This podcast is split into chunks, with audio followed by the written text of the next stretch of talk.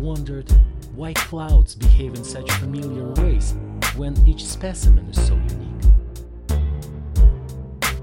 Or why the energy exchange market is so unpredictable. In the coming age, we must develop and apply non-linear mathematical models to real-world phenomena. We shall seek and find the hidden fractal keys which can unravel the chaos around. Academician Prokhor Zakharov, University Commencement.